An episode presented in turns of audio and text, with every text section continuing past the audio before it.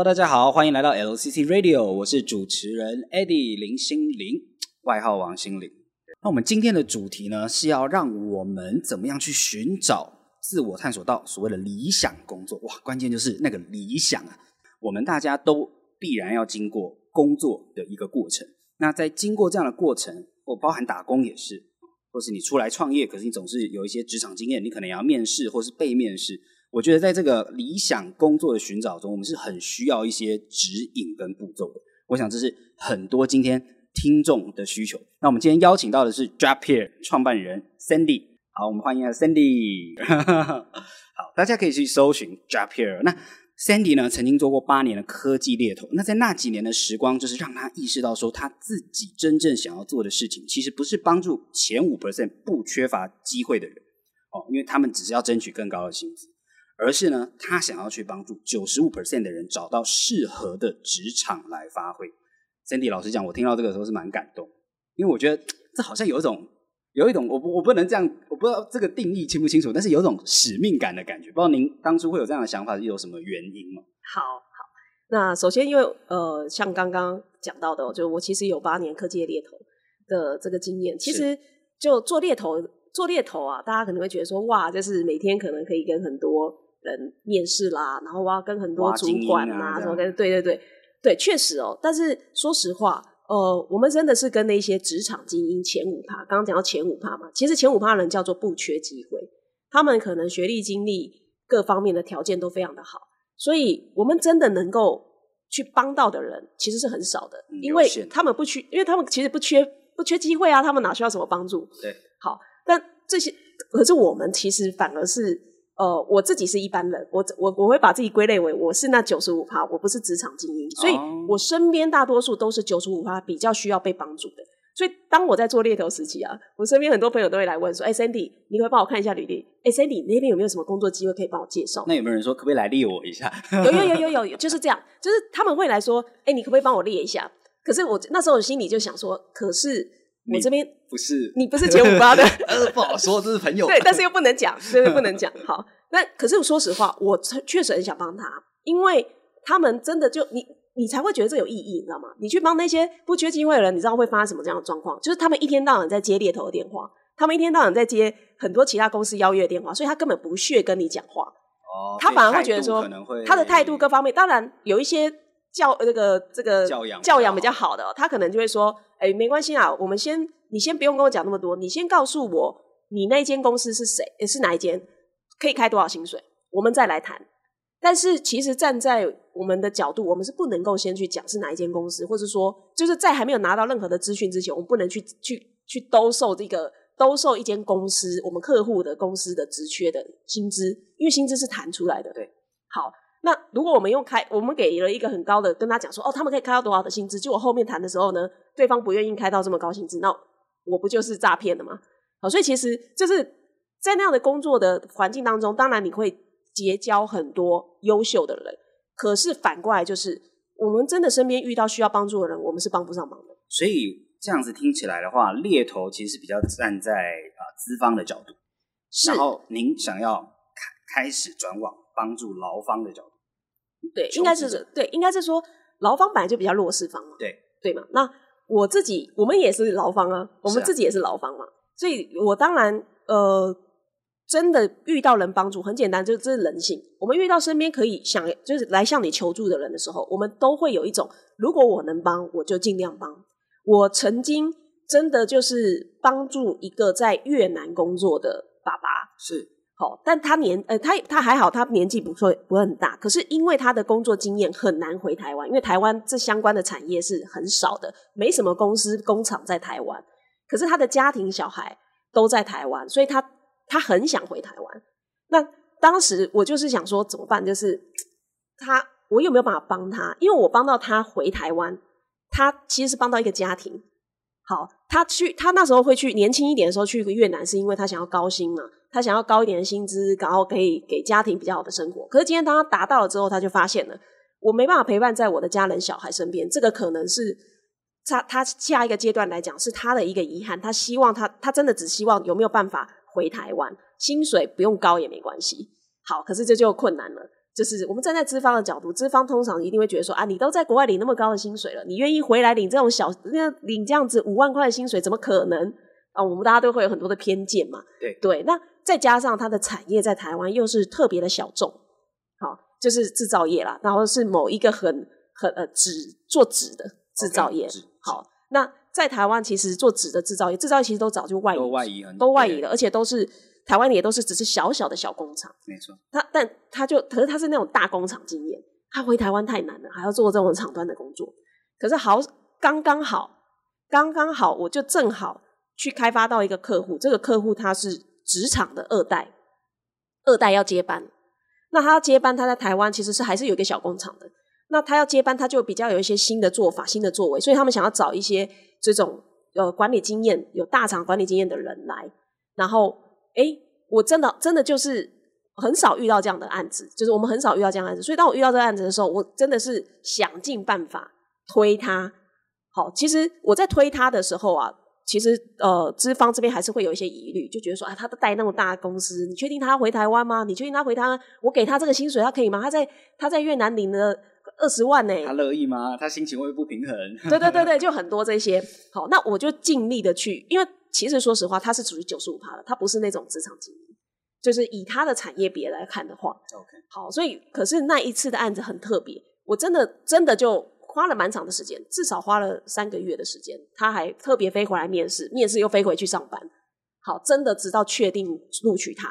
哇，我我是第一次第一次碰到那个求职者全家人请我吃饭、欸、他就带着他全家，他回台湾之后他全家带我，然后就就就去开一桌，你知道吗？吃桌菜，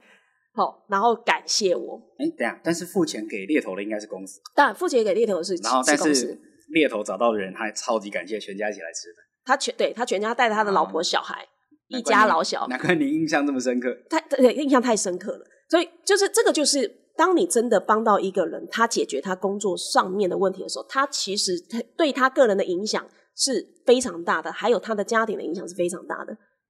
对，这才是我想做的事情啦。哇塞，对，所以我就是从老师，不是从老师，从 Sandy 这边呵呵感觉到那种使命感。那我想问一下，就是那我们像刚刚那位爸爸，那他一定要先经过一个自我评估的一个过程，是对。所以您有提到说理想工作有三个步骤，那我们从第一个步骤是否就是从自我了解、自我评估这方面开始？那要怎么进行呢？好。我先讲理想工作对每个人的定义是不一样的，是好，就像我刚刚讲那位爸爸，你看啊，对他而言的理想工作要从二十万变成五五六万块钱，一定是二十万比较理想。对，大家一定不会觉得这叫理想工作，可是不好意思，对每个人真正的理想工作定义本来就不是看薪资的，时间段也不一样。他以前可能觉得二十万是理想，后来觉得家庭应该要摆。对，要不然假设薪资可以决定，台积电不会缺人啊，台积电不会第一年的离职率这么高啊。哎，台积电的薪水进去两百万起跳，够高了吧？年薪啦，年薪两百万以上，对吧、啊？可是离职率却很高。好，所以我们先回到一个很重要的东西，就是理想工作的定义。好，三步骤我可能也许下一集再跟大家可以再跟大家说。好，首先呃，我觉得人生两有两大灾问，这是是我们这辈子要搞清楚的。第一个叫做我是谁。第二个问题叫我要去哪里。好，那找工作这件事情叫我要去哪里，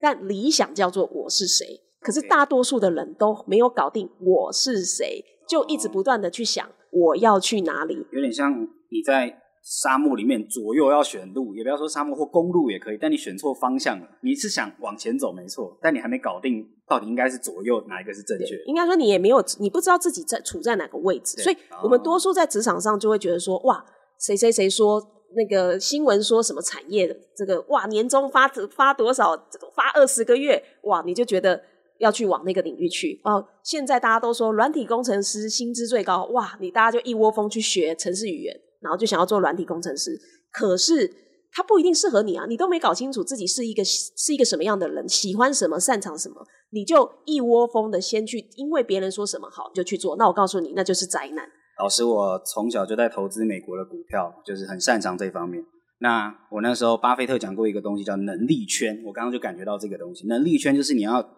尽可能的去认识自己所不能的跟能的，而你会发现能的其实蛮少的。比方说你很爱看 Netflix， 那有可能你在这方面投资会做得蛮好。超级巨富可能忙到没时间看那些，他投 Netflix 可能就是一个乱投资，就跳出他的能力圈。所以包含在投资，我发现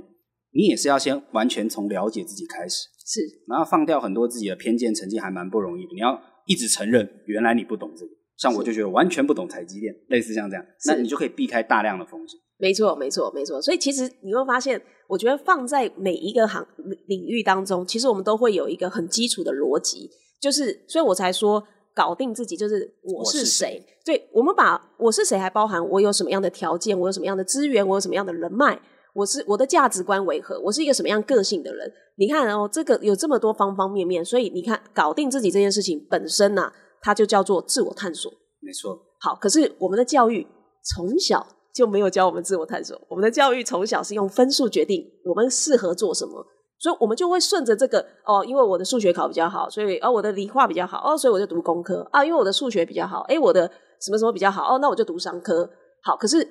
擅长不等于喜欢。没错。好，擅长不等于喜欢，所以分数这是叫学校教育，深深有感、啊、好，深深有感，对不对？对，这个、这个、我相信，因为我们大家都非常有，我们几乎现在教育跟二十年前教育其实没有什么太大的改变，跟本质上没有太大的改变，就算不断的去改课纲，本质没有改变，其实结果也不会改变的。好，那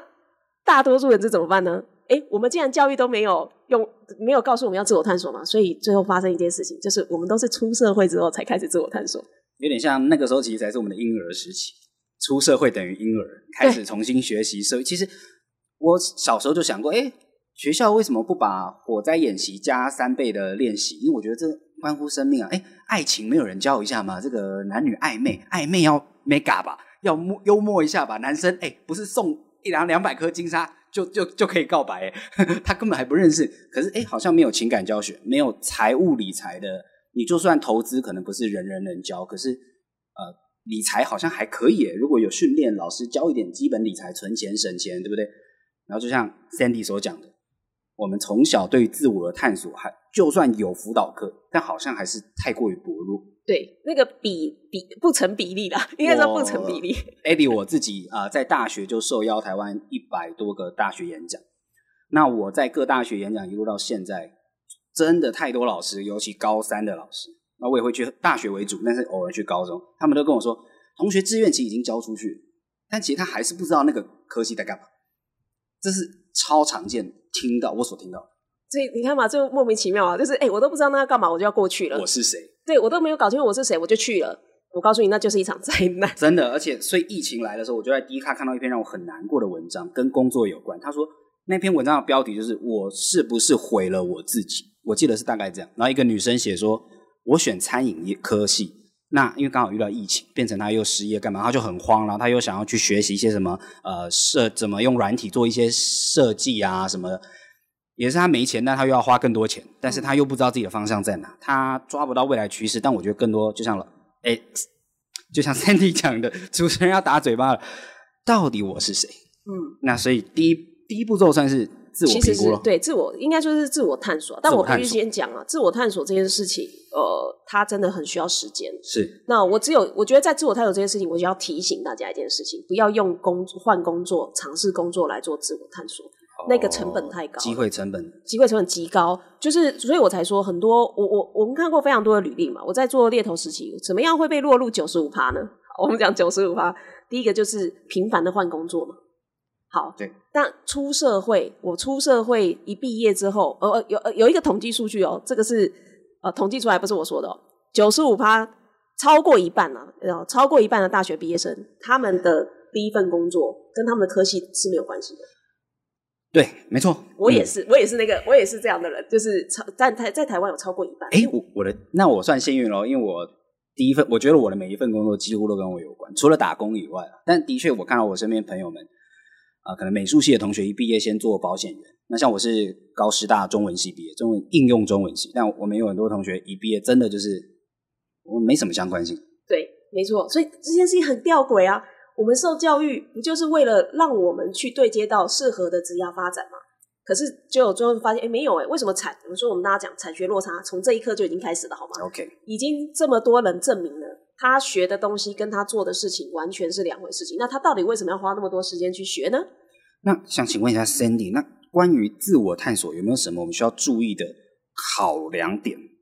注意跟考量的部分。其实我觉得自我探索，呃，我们呃生涯设计有五个心态，五个，我们要演，我们要不是演练，我们要不断的去练习五个心态。第一个叫好奇心，我跟你讲，大多数的好奇心，我们在学生时期就已经被扼杀掉了，所以我们，可是我们在还没有，我们还是小孩的时期，我们对这个世界充满好奇，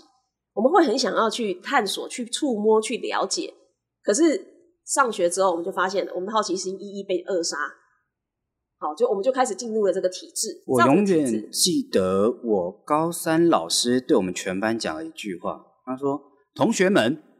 从这一刻起，高三了，你们不要思考你们要考什么科系，不要思考你要做什么工作，不要思考你喜欢什么东西，因为只有你分数高，你才有选择的权利。所以你给我把分数全部给我考起来。”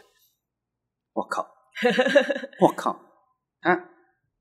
是啦，我我觉得他有一方面可能也没有错，但是当你要选志愿的时候，你可能只剩几个礼拜、嗯、哼一个月，你要怎么去准备相关的面试东西，那你就只有那个分数。所以这句话我印象记到现在，但我并没有想要说啊、呃、一定对一定错，因为我觉得这可能也蛮主观，但是、哦哦、我那时候、嗯、我理解，他只是想做好他的工作。我们先讲、哦、他会说这个话是因为他要做好他的工作，他必须要让他的学生分数高，他的整个 K P I， 我们讲 K P I， 老师学校有学校的 K P I、oh, okay. 老师有学老师的 K P I， 他们为了 K P I， 所以他们必须要这么做。可是他是不是对为学生是最好的？不是。好，所以有时候我们就要去思考，就是什么样什么样才是真正为别人、为对方好，还是我先以自己思考，是我在我的工作范围内把事情做好。他他他做的没有错，他是在他的工作范围内把他的工作做好。但他就是要我们放掉 Sandy 所说的所有的好奇心。所以所以第一个我就要好奇心了。好，那爱因斯坦有说过嘛，就是他不他不觉得他自己是天才，他只是极为好奇而已，他只是对这个世界充满好奇，就就这样。所以我觉得第一个是哎、欸，我们光是要练习好奇心，我告诉你这件事情就不容易。巴菲特也说，其实不要问我投资或什么成功法则什么企业的，你只要对一件事充满极度热情，那我认为这个极度热情就很有可能类似好奇心，因为你自然会想去解决问题，并且不断往前进，去尝试，去学习，去各种。是，它是一个点火的 fire 的火种。没错，没错。所以第一个叫好奇心。那呃，但是我我现在用讲的，但是真的去做演练这件事情，呃，我我我们有我们有在教啦，但是可能我很难在这边去教大家一步一步怎么做。那第一个是好奇心，第二个呢，呃，你有好奇心，第二个很很简单，那就是行动嘛。就是行动导向，你对这个东西有兴趣，你对这个东西觉得很很好玩。第二第第二件事情就是不要停留在想，而是直接去做。好，这个我们讲说，这个想是想是永远不会有答案的，但是你做了就有答案。这个答案有可能是不不好，有可能是好，但是它都是答案。